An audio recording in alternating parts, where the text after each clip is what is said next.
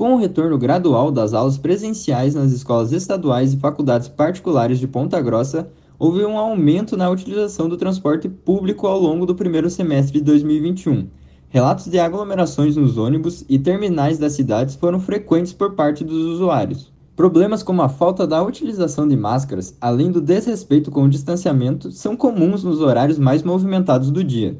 É o que relata Isaac Sávio, trabalhador e estudante de uma universidade particular da cidade. E na hora do almoço eu pego para ir, para pro Senai e é um caos. É gente indo pra escola, gente voltando da escola, muito cheio o povo não tem noção das coisas, não toma distância, por mais que não tenha, é impossível, né? Tomar o distanciamento, né? Mas acaba que não, não tem o respeito. Às vezes você encontra um, uma outra pessoa não usando máscara, mais ou menos aí o pessoal mais velho, né? Que já se vacinou e acha que não precisa usar máscara, né? Acaba usando assim, deixando o nariz para fora. Isaac diz que não se sente seguro contra a transmissão da Covid-19 nos veículos. Ele acredita que seriam necessários mais ônibus nas linhas para diminuir a lotação e o risco de contágio. Eu dependo do transporte público e se não fosse por isso eu não pegaria ônibus, nada público que seja fosse muito cheio. Então eu não me sinto seguro, mas infelizmente eu não tenho outra opção. Eu acho que um jeito de resolver isso muito básico era incluir mais ônibus nas frotas, né? Por mais que isso fosse dar um gasto maior para a empresa,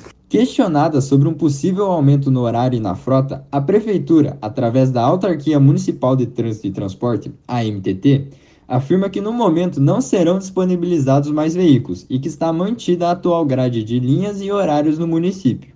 Segundo o órgão, há um acompanhamento diário da situação e, caso necessário, a frota pode aumentar. Ainda de acordo com a AMTT, as medidas de segurança previstas nos decretos municipais, como o uso de máscaras, álcool gel e distanciamento, também valem para o transporte público. Sobre a higienização dos ônibus, a Aviação Campos Gerais declara que faz uma aplicação de produto à base de amônia para criar uma película protetora nas superfícies dos veículos. O objetivo da ação é neutralizar o contágio por coronavírus nas áreas de contato dos passageiros. O município de Ponta Grossa registrou nas últimas 24 horas 73 novos casos de Covid-19, com 21 óbitos a serem confirmados pela doença. No total, são 91.558 pessoas imunizadas contra a Covid-19. Eu sou o João Jansen, com informações de Lucas Ribeiro, e esse foi o Boletim Covid-19. Informação contra a Pandemia, uma produção diária do curso de jornalismo da Universidade Estadual de Ponta Grossa.